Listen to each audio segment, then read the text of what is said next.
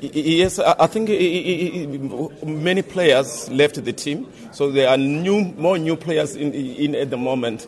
So we, that's why I'm saying we're still finding finding more combinations, and I, I think with what we got here, if we started the league with it, we'll be up there. I think you saw.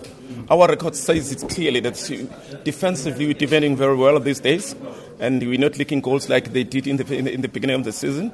So we, we, we're looking from building from that, from that, that momentum.